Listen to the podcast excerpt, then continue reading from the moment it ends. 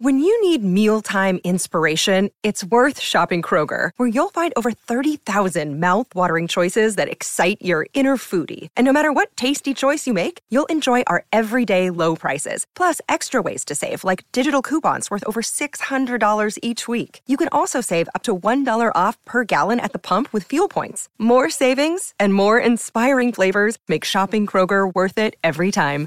Kroger, fresh for everyone. Fuel restrictions apply. Breakfast with Gary and Tim. Uh, AFL round one, not too far away. We've got match sims that all kick off over the weekend, and then we've got the one and only practice match between the two, you know, between clubs, uh, and then we're into it, which, Yep. which we love the build-up. It's been sort of kept the teams apart, kept the boxes in their corners until the actual 16th of Yep. March, and then bang, we're Love into it. Love it. And this team, by the end of the year, looked unbeatable, didn't they? They did. They're on a winning streak, I don't know, 16 or something, and 17 in a row. And But they were smashing teams. They just looked unbeatable. yeah, got the grand final and did exactly that. Smashed the Sydney Swans. And this bloke, in his new position, he looked unbeatable too and unstoppable. Yeah, this bloke is Tom Atkins, and he joins us. Okay, Tommy. Hey, fellas. Good to, good to talk to you, mate. How's life down the highway there? You got the premiership medallion tucked away. You've added a couple of handy players. Things look pretty good.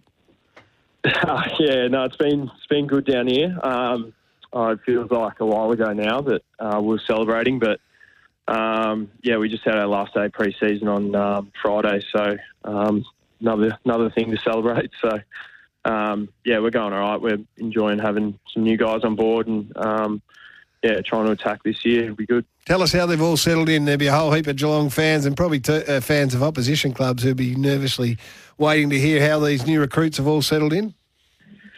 Yeah, uh, brilliantly. Um, Bosey's a, um, a class class act. Um, Tanner's been really good in the midfield as well, and um, I think we'll see on Thursday. Ollie um, will play a bit up forward, and um, he's been very lively at training. So um, yeah, and then you've got the first years as well. Jhye Clark's been awesome.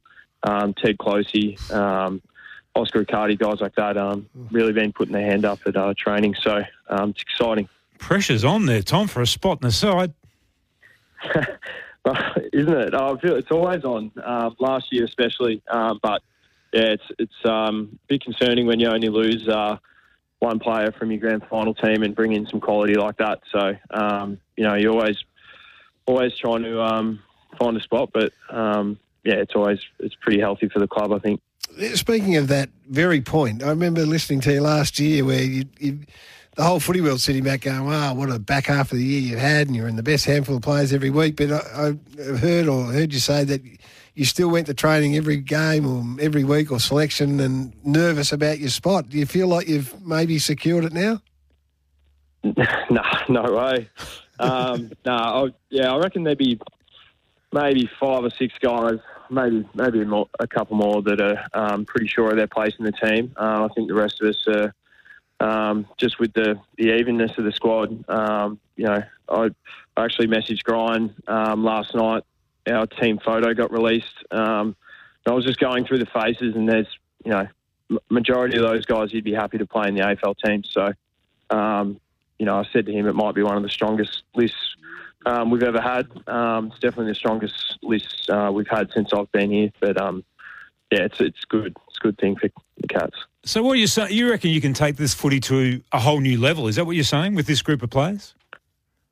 Uh, as in this year, um, yeah, definitely. I mean, that's the aim. Um, I mean, I mean, I just heard you saying that we, we looked unbeatable, but um, you know, we didn't look too unbeatable in that qualifying final against Collingwood. So Yes, um, there's always room room for improvement, and um, you know, I think we started to hit our straps at the right time last year. So um, yeah, if anything, we can try and continue that this year, and um, with the guys we've brought in, um, they're going to bring their own strengths too. So it's exciting. I love the um, the change, the positional changes that that um, Chris Scott introduced. You, you know, you going into the middle, and he just threw the team around and gave it a bit of a different look and a fresher perspective on on you know how you attack and defend. And is that going to continue? Will we continue to you know the whole blitz halves, rucking, and you know the, who goes behind the footy at various stages? It, that's what coaching's about for me. You know, as commentators or people that just follow, we go along and we get excited. Is he going to continue to throw it around a bit? You think? Yeah, definitely. Yeah, I, think that's one of Chris's um, main strengths is being able to adapt. Um, and you know we we sort of identified after that St Kilda game that there was um, a few issues, and uh, we fixed them up. Um, to his credit and, and the assistant coaching um, staff's credit. So, um, yeah, we're always evolving as a team, and you know that's that just comes back to their mindset. You know, we as players, you know, we look up to them a lot, and yeah. Talking to uh, Geelong's number one midfielder, Tommy Atkins. Uh, Joel Selwood's moved on. Um, most people outside the club would think that's going to leave a massive hole. But looking at those candidates for the captaincy, you've got a lot of leadership there. How, how is it resolved the leadership? Is it a player vote? Do you get a say in who becomes the captain there at Geelong? Uh, no, no. Um, we we get uh, consulted. I think there's a leadership or a, a broader group of 20 players that um, uh, that Simon Lloyd and um, Scotty have sort of consulted and um, got their um, thoughts. Um, so that's sort of been going on for a month or so, um, and then I think they'll come to a decision. yeah, at some stage. I'm not too sure what the when when that'll be, but yeah, I, I, mean. Speaking to the other guys, we're all very confident that whoever it is will be able to support and you know get the best out of this this list for the next couple of years because I think that's priorities um, trying to win games and and uh, win premierships. Has there been a bit of uh, campaigning that's been going on inside the locker room there? Has Danger been taking blokes out on fishing tours and stuff like that? Nah, no, no, no flyers have been handed out. Um, no, nah, it's been. I think everyone's sort of on the same page. Um, you know, no, no one wants to be the man. Um, we just we just want to win games, and um, we want whoever uh, is going to facilitate that the best um, to be in the in the head position. And um, you know, you, you, said it's a massive hole left by Joel, and um, you know he just had every area covered. Um, so we don't expect the next person to be able to do that. Um, you know, we're going to spread the load and um, yeah, try and uh, try and be the best that they can, I guess.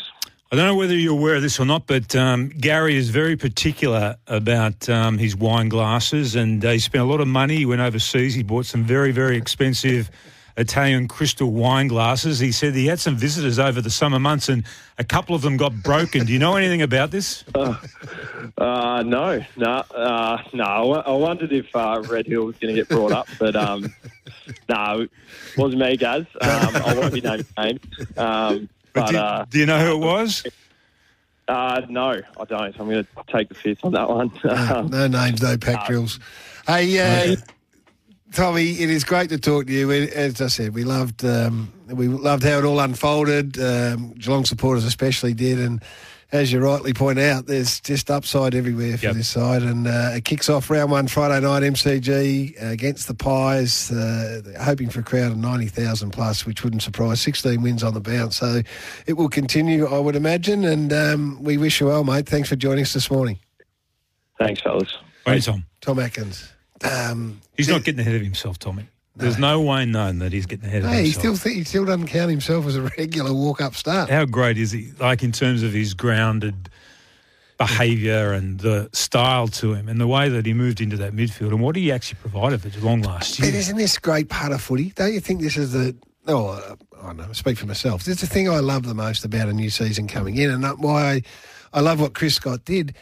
Having the the bravery, maybe he's got the confidence because he's got, you know, you've got Dangerfield in his back pocket and you've got Selwood if it mm. doesn't quite work out. But have the courage to throw stuff around and and and try someone like who, Tom Atkins as a, was started as a as a, a small defender and then went into a small pressure forward. Mm. So you got a guy who's going, oh yeah, he plays pretty tough and hard and he can do that role. By the end of the year, Geelong have got a, a nigh on elite midfielder. Mm.